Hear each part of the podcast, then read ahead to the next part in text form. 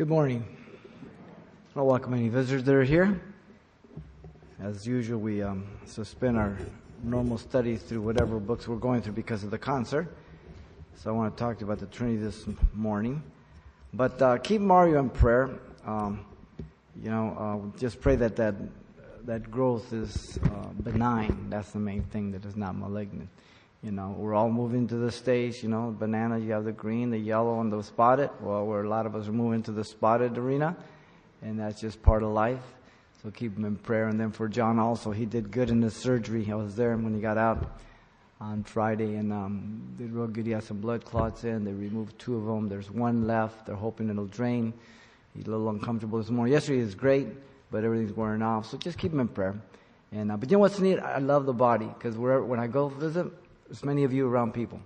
When something happens in this body, people are around people. It's great. They don't need me at all. I love it. It's great. So I commend you for that as a body, to be sensitive and to love each other and to be there. The Lord is so good. All right, let me pray.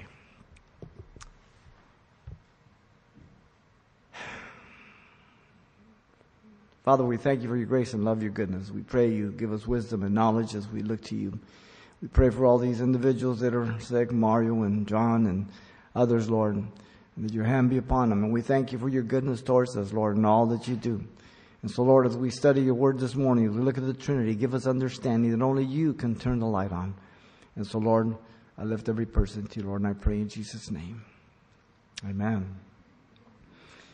All right, we're going to run around the Bible. We're going to use selected scriptures, but the message is entitled The Mystery of the Trinity, and this is part one. We want to look at the Trinity, a doctrine hard to understand by some and completely denied by others, such as Jehovah's Witness and others who deny the Trinity, and yet it's found throughout scriptures, we'll see. The doctrine of the Trinity, very simply put, is the Christian belief that God is comprised of three persons existing eternally, in one nature and essence. We don't rationalize these things. We don't make them up. They're found within the scriptures. The oneness is so real that it flows into the three other persons. Jesus said often, I am the Father, are one. If you've seen me, you've seen the Father. Yet they are distinct in persons, as we'll see, but are one in substance, in the fundamental nature of the three persons, and each of them possess these things. They're all knowing, all powerful, all present. Only Jesus gave up that limited time of being present at all times at the same time for the incarnation, for the redemption of man. In the study of the nature of God, there are two important things about God's nature. First is God is spirit. Jesus told us to the woman of Samaria in John 4:24. And so God often is described through theophanies, the eye of the Lord, the hand of the Lord, but those are just human descriptions attributed to God so that we may know what he's doing, what is going on in the text. It doesn't mean he really has eyes or hands or a body. Okay? He's a spirit. The second is that God is personal. And we can see that so clearly throughout the scriptures, but maybe John 17:1-3, as Jesus is praying to the Father before he goes to the cross. And that chapter is really the Lord's Prayer, because he's praying to the Father that he may be glorified again with the glory which he had before the world was, and he prayed for his disciples, okay, before he goes to the cross. Now, the doctrine of the Trinity falls under the study of the nature of God. And some of you were with us when we did the whole theology and studies about the Trinity, angels, everything else. If not, I would encourage you to get the series. It's important for you to understand. The two other important aspects of the nature of God are found in the nature of the Trinity, and they are first unity, and second tri-unity, and we'll see this clearly. And only God can illuminate the scriptures to an individual and give that individual understanding regarding the Trinity. In other words, we don't understand the Trinity because we're so smart, or I don't understand it because I am above you. It's the work of the Spirit of God to those who are born again, who believe what they're reading in the Bible is God's inspired and inerrant truth. that though I may not understand everything he says to the ultimate end, the much that I do understand by his grace is sufficient to have me be so confident that what I don't understand completely or to full end doesn't bother me, because he is trustworthy and he's allowed me to understand so much, because it's based on the nature and the character of God, that God cannot lie. What a great assurance that is.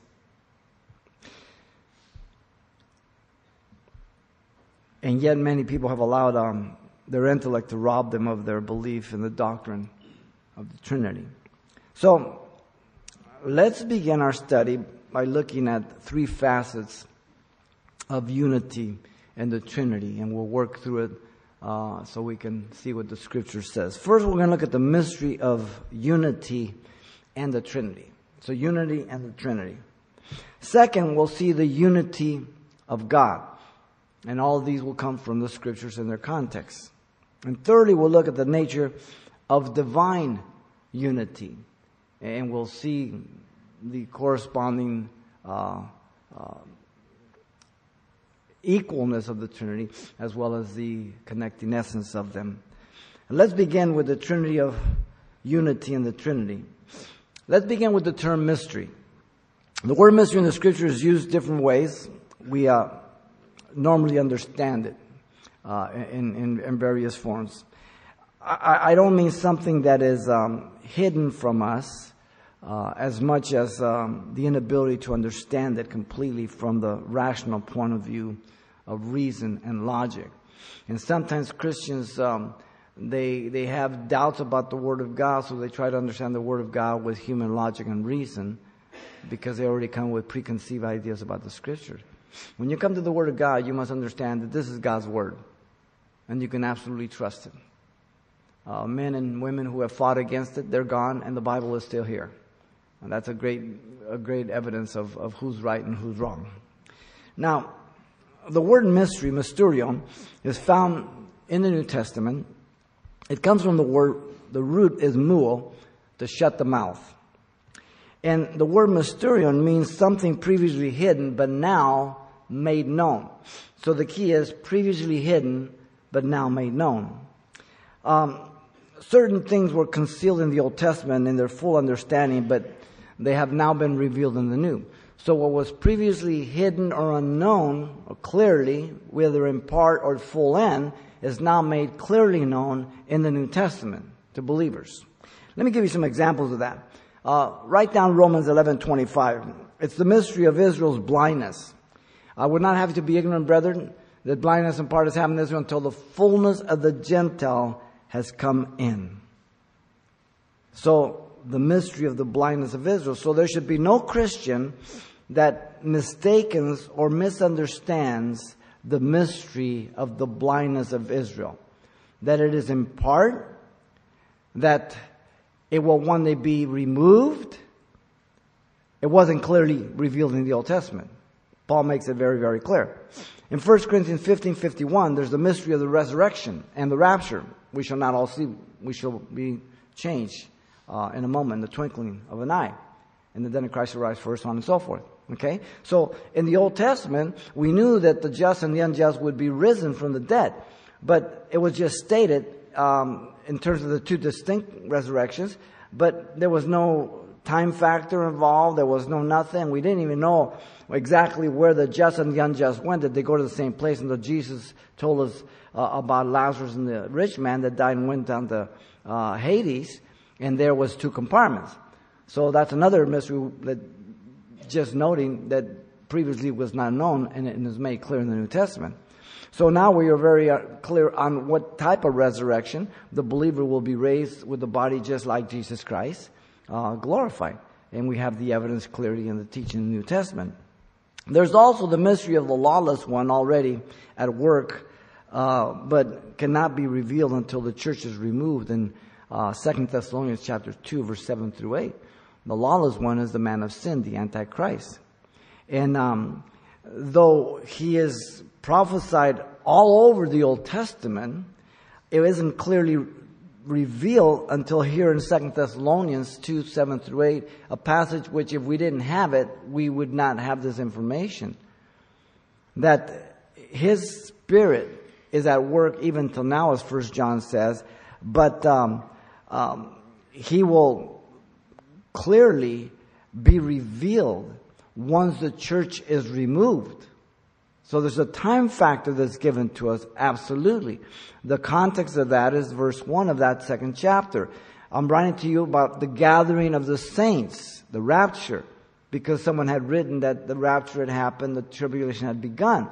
And Paul said, when I was with you, I told you two things have to happen. A falling away first, the man of sin be revealed. What is the matter with you? So when you interpret verse 7 and 8, you have to do it in the context of verse 1. Our gathering together to Him. The rapture, all right? It's very important. So now we know this very clearly. It used to be a mystery. Also in 2 Corinthians 13, 14, or let me go to 1 Timothy 3:16, and that's an interesting number. Look up in every book, chapter 3, verse 16, and see how those verses are amazingly, it's a great study. I'll just leave it there. It's a great study. 1 Timothy 3:16, he says, one of these mysteries is the Trinity. Paul tells Timothy in the incarnation, glorified of Jesus Christ and the Holy Spirit. He says, and without controversy, great is the mystery of godliness. God was manifest in the flesh, justified in the Spirit, seen by angels, preached among the Gentiles, believed on in the world, received up into glory. Wow, what a mouthful. All that mystery that was hidden is put right in a nutshell. From the beginning to the end. Incredible. God became man, walked among us. Died, crucified, glorified for the justification of sinners. Man, what a loaded verse. In 2 Corinthians 13, 14, Paul, in his benediction to the Corinthians, indicates the Trinity. He says, the grace of the Lord Jesus Christ, the love of God, and the communion of the Holy Spirit be with you all. Amen. Father, Son, Holy Spirit. Makes it very, very clear. Paul's desire was that the Colossians would understand the mystery of the Godhead revealed in Christ Jesus in Colossians 2, 1 and 3. Because as you know, the false teachers had come in and they weren't objecting totally to Jesus. They were saying, Jesus is okay, you're born again is okay, you can believe Him, but there has to be other things. Listen, when anybody says Jesus, comma, something else, get away from them. It's Jesus, period. That's it. So listen what he says here in Colossians 2, 1 through 3. For I want you to know what a great conflict I have for you and those in Laodicea. So Colossae and Laodicea, the Lycus Valley, they're there together. For as many as have not seen my face in the flesh. So in other words, Paul had never been there physically. He had written to them, but he had never been there. That their hearts may be encouraged, being knit together in love, and attaining to all riches of the full assurance of understanding, to the knowledge of the mystery of God, both of the Father and of Christ, in whom are hidden all the treasures of wisdom and knowledge. It mentions the two persons of Godhead, the Father, the Son. Both God, both possessing all wisdom, very, very clearly. So there's no inferiority between the Son and the Father. So the heresies that were being taught were attacking the fullness of Jesus. That's why Colossians 2, 8, 9, and 10 says, in Him you're complete. The sum total of deity. Nothing is lacking. You're complete in Him. The unity of the Trinity is God's revelation of Himself to man, about Himself and His Godhead, who is infinite and transcendent. So, infinite means He's eternal. Transcendent means that He's beyond our knowing Him to a full end. There are some things that we can't understand clearly. There are some things, though we can understand them partially, we don't understand it completely. All right? We experience it even in life, and I'll give you some examples. But listen to Paul in 1 Corinthians chapter 2, verse 6 through 10. Paul puts it this way to the Corinthians. However, we speak wisdom among those who are mature. He's talking to the Christians. Now, the Christians, they were carnal at Corinth, right? And there were some that were mature. He says, yet not the wisdom of this age, nor the rulers of this age who are coming to nothing. So he contrasts the wisdom of God, the believer has, and the wisdom of the world, which today is wisdom, stupidity tomorrow. He says, but we speak the wisdom of God in a mystery, mysterion, there it is. The hidden wisdom which God ordained before the ages for our glory, which none of the rulers of this age knew. For had they known it, they would not have crucified the Lord of glory. So in that statement there, he's saying, if these centurion Romans, if these Jewish leaders could have looked upon Jesus and said, you know, that's God, don't mess with him, by their rational intellectual logic, they wouldn't have crucified him. But because they couldn't, because it's spiritually revealed by God, by his grace, they crucified him, accusing him of blasphemy because he did make himself out to be the Son of God. Very, very clearly. Over his head was Jesus, King of the Jews. That means he's the promised Messiah. That means he's equal with God. That means he's God. Very clear. He says, but it is written, listen carefully, eye has not seen, nor ear heard, nor have entered into the heart of man the things that God has prepared for those who love him. But God has revealed them to us, the believer, through his Spirit. For the Spirit searches all things, yea, the deep things of God. So by God's grace, there in 1 Corinthians 2, 6 through 10, though the natural man may think you're crazy for believing that Christ is the God of this universe, the one who redeemed you and died for your sins and rose from the dead, and they look at it logically and they say, man, you are crazy. You, it is as real as you sitting here. You know, because God's Spirit has made it alive to you and a fact to you. And he has turned on the light of the Word of God.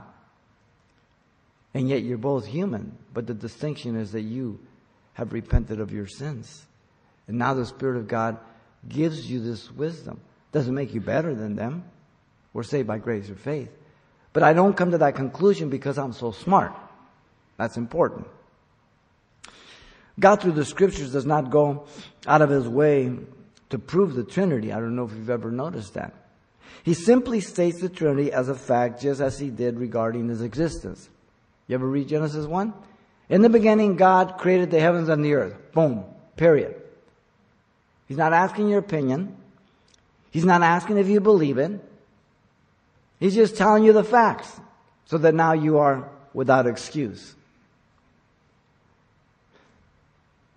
The problem lies in man's persistent demands to be able to understand everything about the unity and Trinity of God by way of his intellect. And as he would understand mathematics, science, engineering. That's why so many people who are educated so often oppose the Scriptures. I'm not saying everyone. Do you realize that the first scientists, if you go back in history, were Christians? And they were persecuted by the Catholic Church because they went contrary to the Catholic beliefs, yet they were teaching the biblical principles. And they were Christians. They saw science in the Bible as one. Man is finite, trying to understand the infinite things of God. There's a problem, so we must be born again. And then we come to the Bible with the understanding that this is God's inerrant, infallible Word. His revelation. If he had not revealed it, we would never know that to be true. We just would never even think of it. And even if we thought about it, if it's our opinion, it's worth absolutely nothing.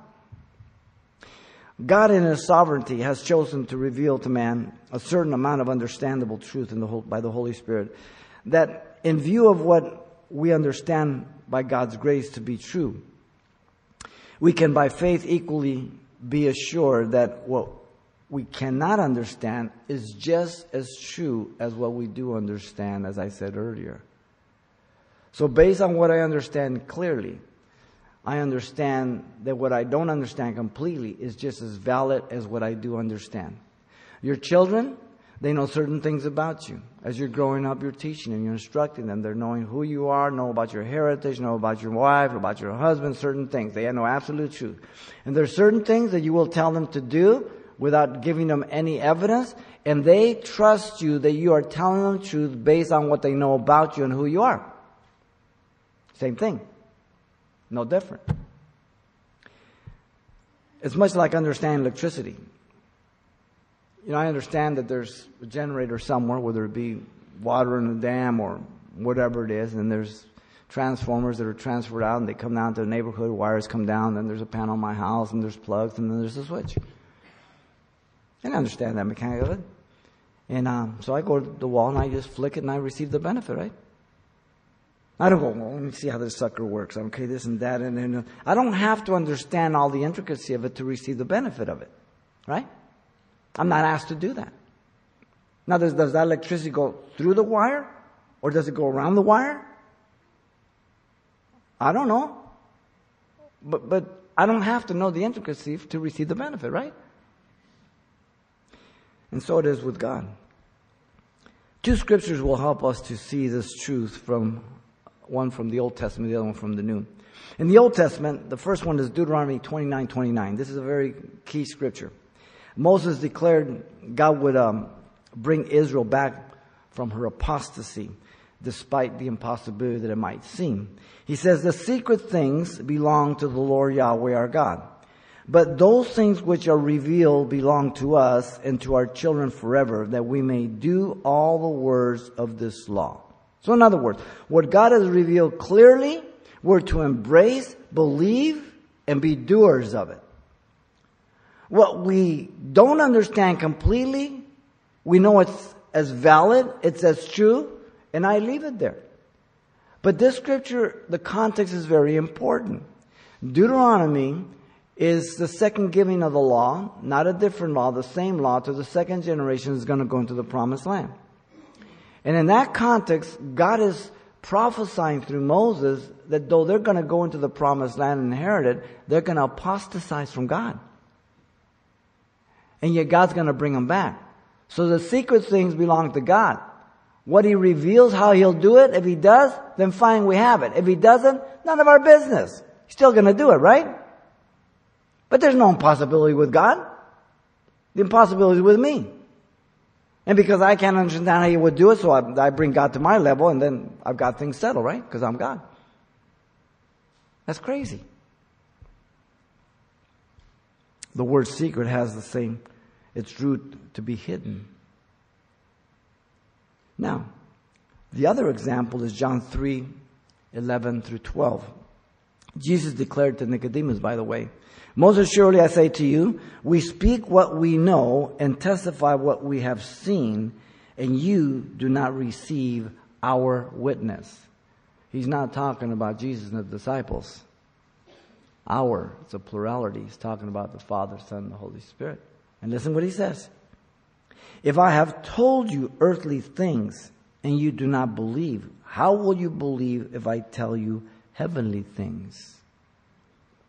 So there are things that He's laid before us. We understand them as we're born again. We study the Word of God. We compare Scripture with Scripture. Scripture interprets Scripture, not the pastor interprets Scripture. Scripture interprets Scripture in its context. And the things that we have a question mark, we leave them there. So I never allow what I don't understand to destroy what I do understand. Clear? Simple principle. All right? What I understand, I hang on to it. And I don't allow what I don't understand to destroy it. But based on what I can understand very clearly and very certain, that is the basis by which I know what I don't understand is just as true. It's God's divine revelation. The mystery of unity in the Trinity then is not contrary to reason. Let me give you some of historical background of the Church Fathers. Now, whenever we use Church Fathers, we use them for our benefit, and we also point out to their heresies. Sometimes they're wrong. You say some things that are right on, and sometimes you say things that are not right on. And people will use you as a quotation on both of them, okay? But the standard that what we are quoting from them is the Scriptures. So if they agree with the Scriptures, I may use them for a reference. And if they're not in accord with the Scriptures, I will use the Scripture to expose that false aspect, okay? But in this case, we're affirming the Scriptures. Now, I've given you the foundation of the Scriptures. Listen to what they say.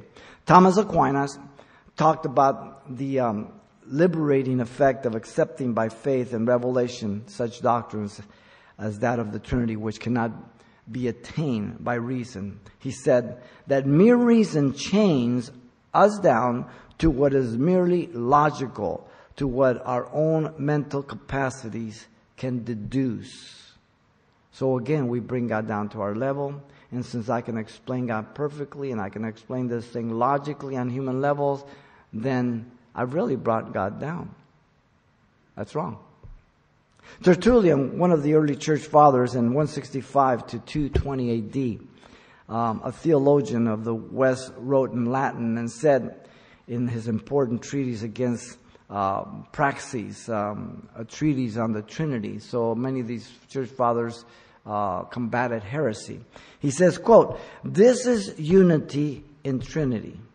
Father, Son, and Spirit. Three, but one nature, and of reality and of one power, because there is one God." So one God in three persons. When you think of the Trinity, and we'll show you this as we move along, you cannot think of addition. 1 + 1 + 1, I come up with 3. When you think of the Trinity, you must multiply. 1 × 1 × 1 is still 1. But it's three persons in essence. It's the same.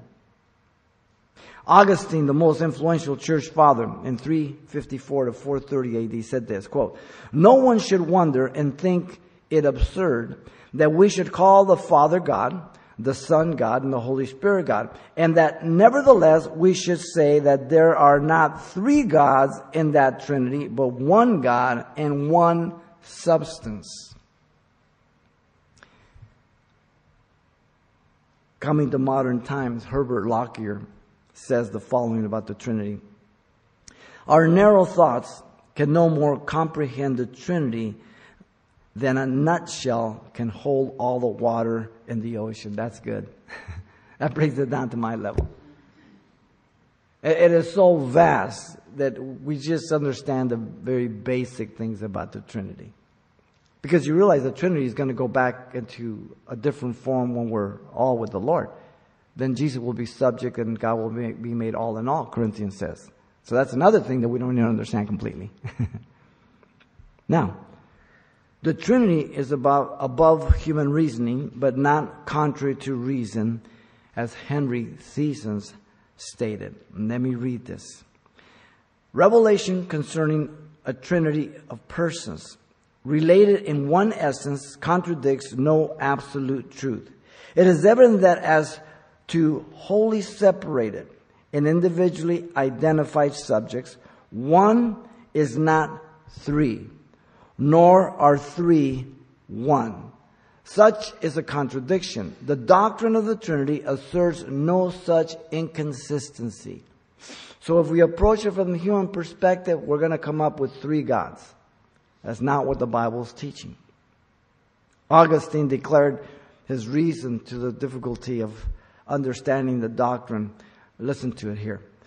"And I do not doubt that all this was divinely arranged for the purpose of subduing pride by toil and of preventing a feeling of satiety in the intellect." In other words, satisfaction, "which generally holds in some esteem what is discovered without difficulty." And so what he's saying here is that he doesn't doubt that God did this in such a way that it keeps all of us humble. Because what we do understand about the Trinity is God's revelation, yet what we know about it, if in its entirety of what we can understand, it is so minute. And it's not by our own that we're all humble. No one can say, "Why are you so stupid?" We do this all the time. If you're a whiz at math and you're trying to teach somebody and you're teaching, after a while you go, "You don't get that? What, you stupid or something?" Because we put ourselves as the level, see? It's the pride of man. Many illustrations have been used by people in attempting to present the clear picture of the Trinity. But any illustration, if you push it far enough, it will break down. An illustration is simply a window of light to illuminate what is being taught. That's all it is. Okay? You don't make doctrine out of illustrations. And many pastors do that. It's wrong. It's just the reverse. The illustration sheds light on the doctrine. That's important. But the illustration of an egg. You have the egg, the shell, the white, and the yolk. One egg. Three aspects, right? If you push it too far, it breaks down. You have the orange, the outer skin, the white inner skin, and the orange itself. Trinity. One orange. But I think the best illustration is given to us in Scripture. And it doesn't break down. I am body, soul, and spirit. I am an inferior Trinity because I am created in the likeness, after the likeness and image of God.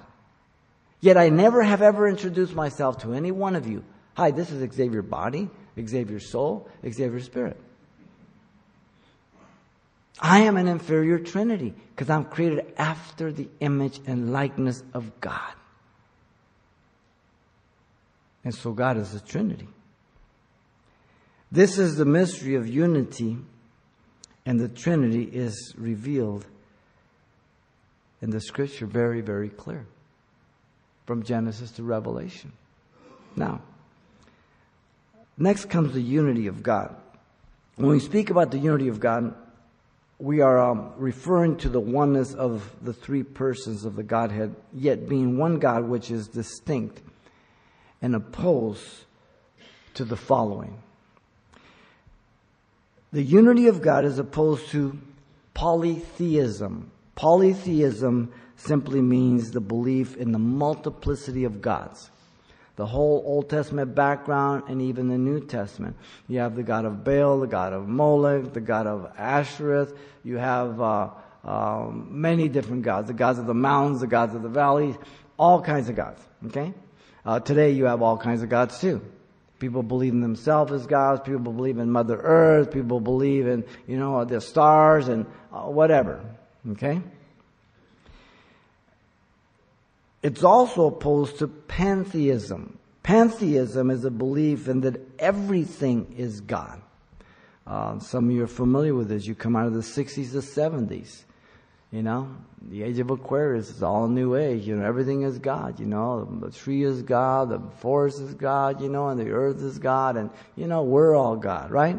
Shirley MacLaine taught that in the 80s. She's up there in Malibu, you know. I am God. The Christian community jumped on this. We are little gods. Paul Crouch and Pixie and Dixie and all of them. You know what I mean? They teach that even today, that we are little gods. Really? Wow. They fell for the same lie that Satan told Eve.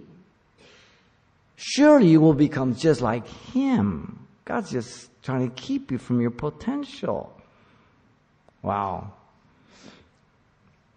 It's opposed to tritheism, which is the belief in three gods. We've already made the direct statement that we don't believe in three gods. It's opposed to dualism, the belief in two gods, good and evil. Now, the majority of us who came up through the 50s and 60s, even the beginning 70s, those started to decay and became more subjective. When we saw movies, when we read books, it was good and evil. You had the guys that wore the white hat and the black hat. And the good guys always won. That was it. Okay? But then beginning the 70s, it became into relativism and subjectivism. And you could put the end to the movie and the book depending on what you want. And good didn't always win. So what we believe is opposite to dualism. Good and evil.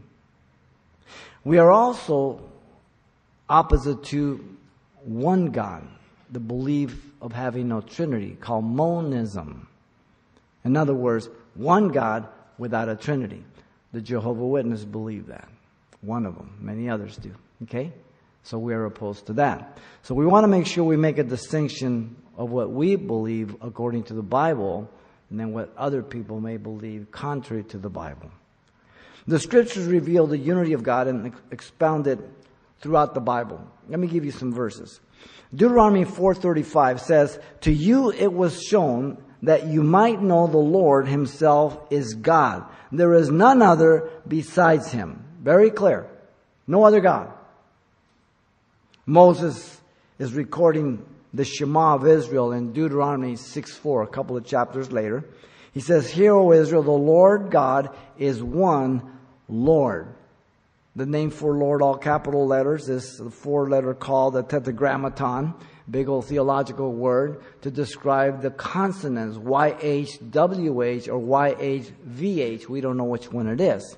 Commonly translated Yahweh.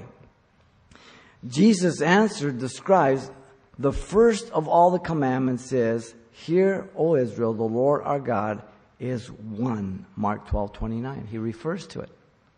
Okay? God says through Isaiah, "Before me there is no God formed, nor shall there be after me." Isaiah 43:10. And that goes from chapter 40 to the end. I am God, there's nobody else. I've cruised up and down this universe, never bumped into another God. But if you do, tell me things before they happen, so when they happen, I can declare you God. No one ever took him up on it. None. Isaiah 44:6 says, "Thus saith the Lord, the King of Israel, and the Redeemer, the Lord of hosts, the Captain of the armies of heaven. I am the first, I am the last. Besides me, there is no God." Now, how many times does God have to say something before we believe it? There's no other God.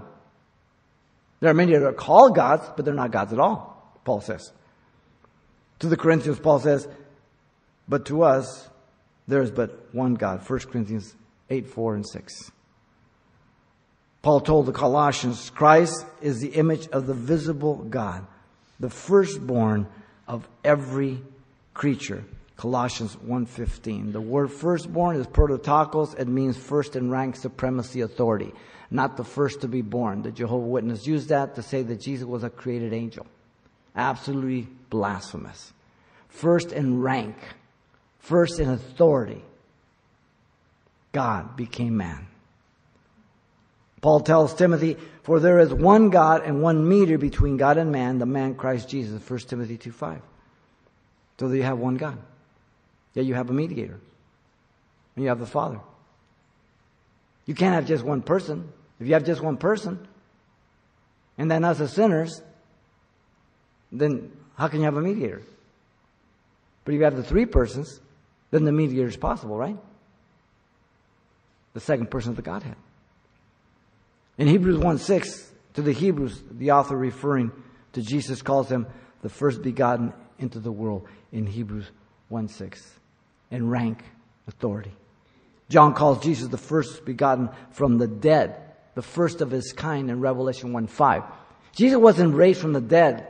Literally, he was raised out from the dead in a glorified body of the very same kind that you and I will have. Our body goes to the ground. Our spirit goes before the Lord, and when he comes for his church in the rapture, our bodies will be raised, and they will be glorified on the way up. Those of us who are alive, if the Lord comes, we're glorified as we're going up. Okay? Now, there are also distinctions between the persons of the Godhead, taught very clearly through Scripture. Again, Genesis chapter 1, verse 1 and 2, there's a distinction between God from the Spirit. In the beginning, God created the heavens and the earth. The earth was without form and void, and darkness was upon the face of the deep, and the Spirit of God hovered over the face of the waters. God the Father, God the Spirit. But as we're going to see the word God, there is Elohim, a plurality. I'm getting a little ahead of myself, but we'll point that out, okay? There's God's Spirit in Joshua in Numbers 27:18. "And the Lord Yahweh said to Moses, take Joshua the son of Nun with you, a man in whom is the Spirit, and lay your hand on him." So God is speaking, the Spirit is in Joshua. Two different persons. Distinction. The Spirit of the Lord departed from Saul. 1 Samuel 16:14. Distinction. But the Spirit of the Lord Yahweh departed from Saul, and a distressing spirit from the Lord Yahweh troubled him. You see, all spirits are subject to God. Often you read in the Scriptures, and God put a lion spirit in the mouth of the prophets, right? Who shall I send? Lion spirit says, I'll go. Okay, go. Be a lion spirit in their mouth. He's absolute control.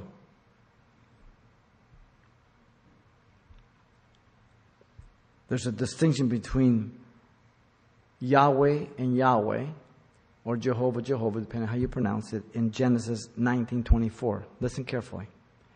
Then the Lord, all capital letters, Yahweh, rained brimstone and fire on Sodom and Gomorrah from the Lord out of the heavens. The Lord rained fire and brimstone on Sodom and Gomorrah from the Lord. Two different persons. Two different persons. You have to read the text carefully and not just assume things. God from God, Genesis 19:29. And it came to pass when God destroyed the cities of the plain that God remembered Abraham and sent Lot out of the midst of the overthrow when he overthrew the cities in which Lot had dwelt. So you see the distinction not only from the aspect of the Father, the Son, the Spirit, but from the very aspect of who is the one proclaiming it and who is the one that's doing it. Very, very clear. There's a distinction between God, your God, in Psalm 45, 6 through 7, which is quoted in Hebrews 1, 8 and 9.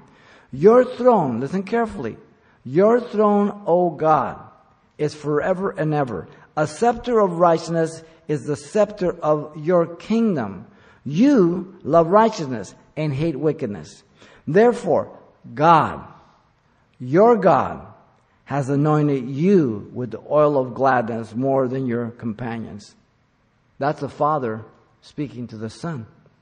Therefore, God, the Father, your God, speaking to Jesus Christ, has anointed you, Jesus, Messiah, with the oil of gladness. They're both referred to as God. Who is Jesus? God. Who said that? The Father. Simple.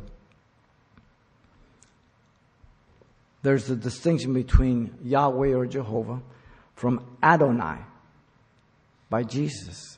In Psalm 110, the most quoted psalm in the New Testament, one of the places quoted, Matthew 22:44, it says, the Lord, all capital letters, Yahweh, said to my Lord, sit at my right hand till I make your enemies a footstool. Okay, let me read what it's saying. The Lord Yahweh, the Father, said to my Lord, Jesus Christ, sit at my right hand till you make your enemies a footstool. Two persons. Do you see it? And that God's not talking to himself.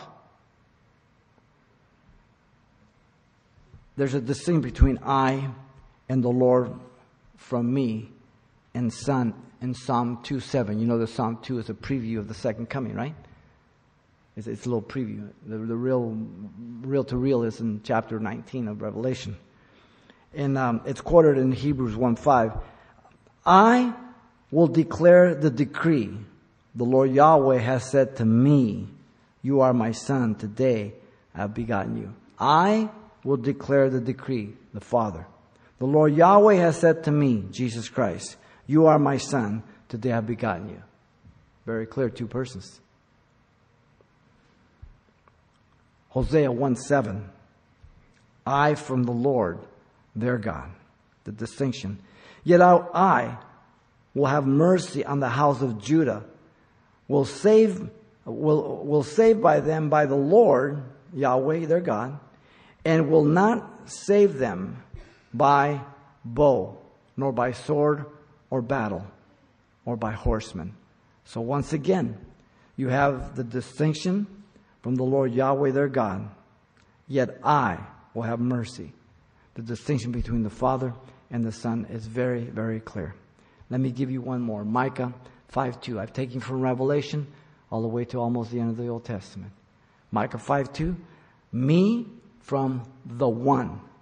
But you, Bethlehem Ephratah, though you are little among the thousands of Judah, yet out of you shall come forth to me the one to be ruler. To me is the Father. The one, the ruler, Jesus, the ruler in Israel, whose going forth is from old, from everlasting, from the vanishing point. The Father is eternal, is saying that the one ruler is coming is the Messiah, who is also eternal. And he's going to be born through the incarnation in Bethlehem. You can't miss it. The epitome of this is when Jesus says, I and the Father are one. If you have seen me, you have seen the Father who sent me. The one who sent him was the Father. The one who came was the Son. Two distinct persons. You can't miss it. The unity of God is throughout the Scriptures. We can go on and on. Go Scripture after Scripture. Very consistent. Lastly, then, you have the nature of divine unity. The unity of God is distinct from the unity of absolute one, as we have seen. But it is comprised of a compound unity, yet only one God. Again, going back to Deuteronomy 4:6 or 6:4, the Shema of Israel declared, listen, hear, O Israel, the Lord our God is one Lord. The word for one in the Hebrew is the word echad.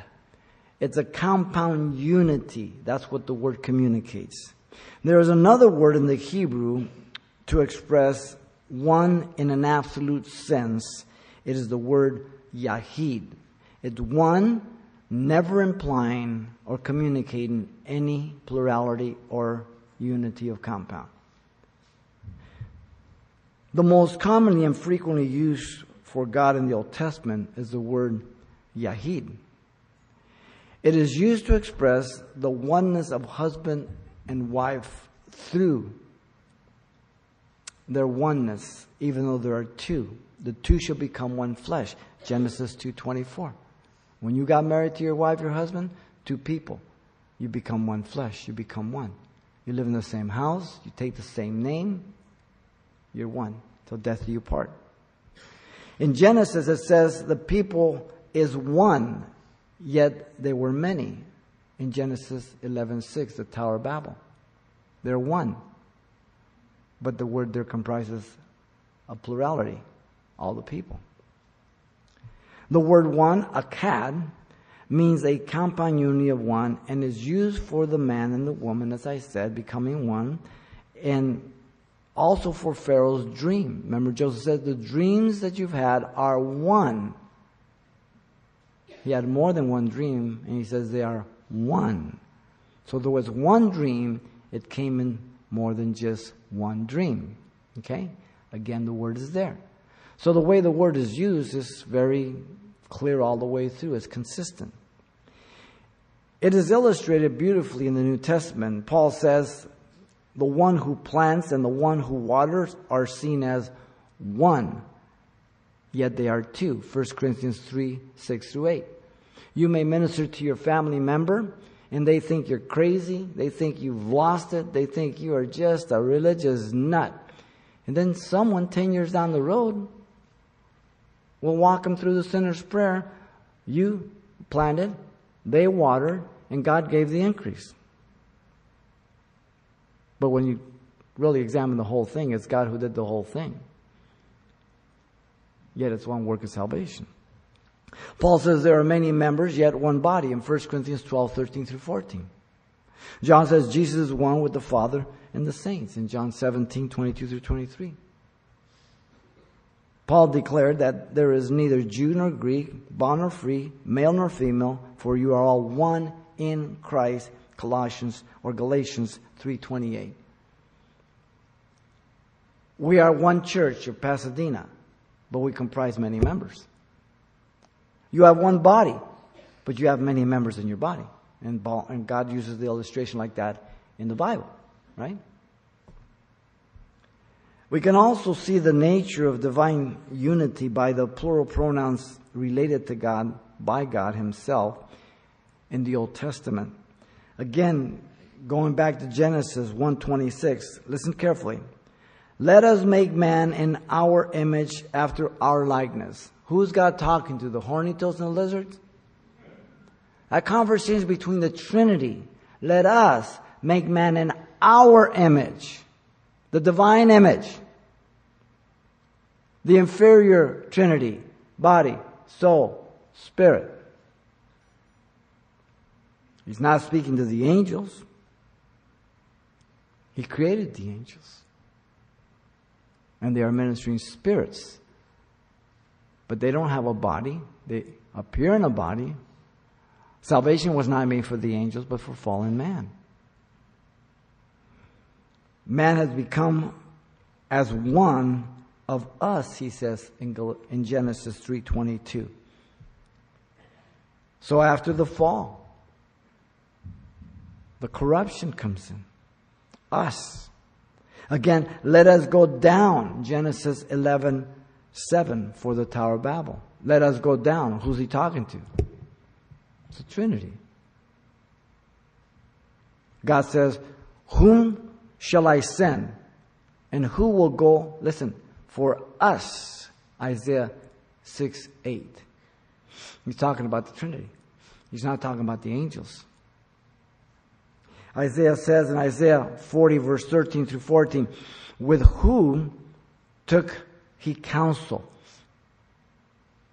Who? None.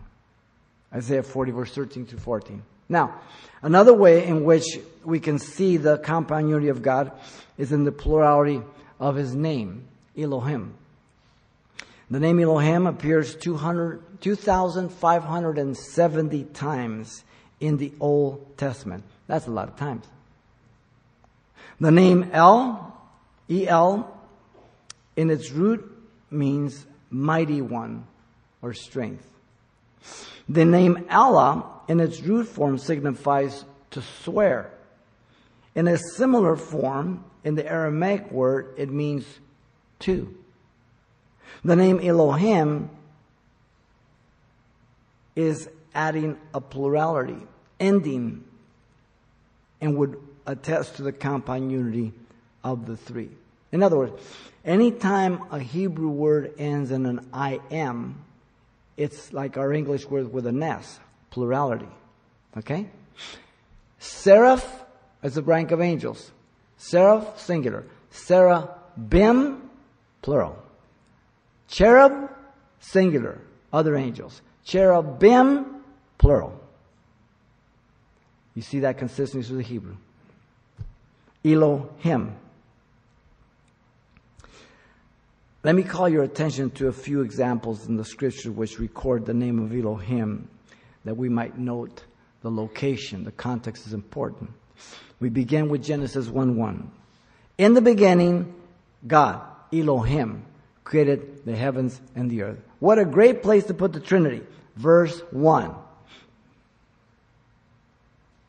From the very start, Elohim, plurality.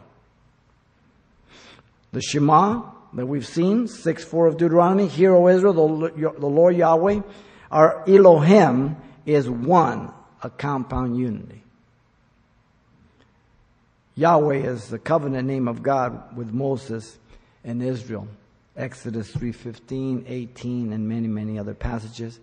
In fact, the name I am that I am is a verb form, which means to be or the becoming one.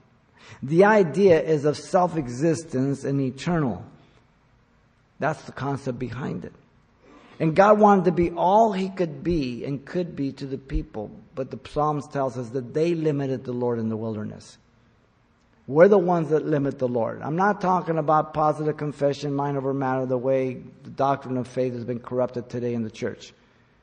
But many times you and I limit the Lord because we trust ourselves rather than God. Or we bring our life down to human rationalizing and reasoning rather than believing God. See, I don't have any problem of believing God for the things that would benefit me. I just have trouble believing God for the things that would benefit you, especially if they work against me, because we're sinful. You see? I have no problem with God forgiving me for every one of my sins. On your side, that's a different matter. Are we together on this? All right? We're bad to the bone. Absolutely. So God wants to be whatever He can be if we allow Him. So the name Elohim is the plurality in name and creative power. The word one again is Yachid, a compound unity, as opposed to the absolute oneness. Yahid, echad, two different words. One speaks of a plurality, the other one speaks of absolute oneness. And the title Adonai means master. It's equivalent to the Greek word of Kurios, Lord, in Hebrew, in that. Adonai in the Old Testament, Kurios in the Greek. Master, controller, owner. So the Old Testament is more involved in giving emphasis on the unity of God because of the amount of paganism based on polytheistic faith. He was combating all the gods of the Old Testament when they went into the land. Destroy them all. Don't even look at them. Don't even ask questions about it. Kill them. And they didn't. They made compromise. And what happened? Get infected, right? They became corrupt. So the closer we stick to the scriptures, the better off we are. And then we don't embrace the corrupt teachings of secularism, humanism, and niceism. You know, man is nice. Nice for what? You know, the original word nice doesn't mean good. It means bad. That word has changed in meaning. Okay? Words do change in their meaning. Sometimes in their own generation, like our generation, but so words have to be traced in their origin. So even as a man and a woman being two become one flesh, even as we are one body, yet many members of the church, even as so as God is one, yet a compound unity of three persons. This is the Trinity. It's taught very, very clear. Do I understand it completely to its full end, every matter? Nope. But I know that there is one God, three persons, an essence, an influence. And yet, I am an inferior Trinity to the Trinity that created me. A parallel. And so the nature of divine unity is throughout the scriptures. You can't deny it. There can be no doubt as to the unity of God throughout the scriptures about the oneness of the three persons of the Godhead.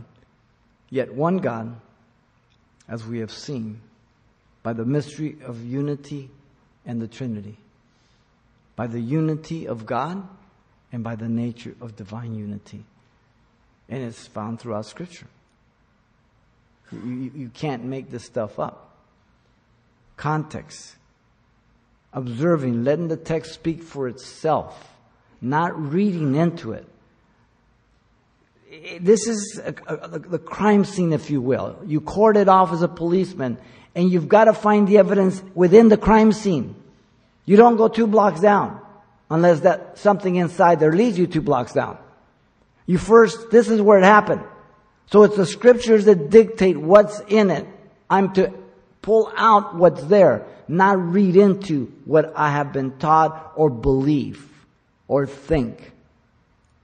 That's why it's called exegesis, inductive Bible study. You let the text speak for itself.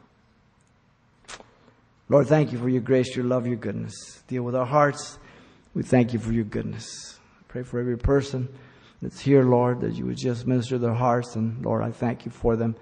And Father, is there anybody here who doesn't know you, we pray, or over the internet, or over the radio, that you would just deal with their hearts, that they need salvation through your Son, Lord. If you're here, if you don't know Jesus Christ as your Lord and Savior, God has brought you here to be saved, to turn from your sins. God turns on the light to let you know that you're a sinner, guaranteed, if the gospel is being preached, and you just heard the gospel. Therefore, now God gives you the choice where you want to spend eternity. It's your choice. You will never be able to blame God if you end up in hell. It's your choice. What you decide about Jesus will determine where you spend eternity. Not the good works you've done, but what you believe about Jesus, and if your life reflects the life of Jesus. That's called faith. It reflects what's in God's revelation, the Bible. So if you see yourself as a sinner, this is your prayer to the Lord, and He's going to save you right where you sit right now, or wherever you're listening, by grace through faith. Father, I come to you in Jesus' name. I ask you to forgive me, Lord, for all my sins. Give me a brand new heart. Fill me with your Spirit. I accept you as my Lord and Savior. In Jesus' name I pray. Amen. If you made that decision, we want to welcome you to the family. All we want to do is give you a Bible absolutely free, share some important things for your growth. You'll be free to leave. We don't want your money. We're not going to bug you. We're not going to call you. We're not going to mail you a thing. My right, your left, He will give you that Bible absolutely free. We want to just give you a hug and explain to you, make sure you know exactly what you've done and how God has made you a brand new creature. God bless you. Thank you for coming. If you need prayer, you have questions, I'll be up here in front. If you accept the Lord, right there. Concert tonight, keep it in prayer. God bless.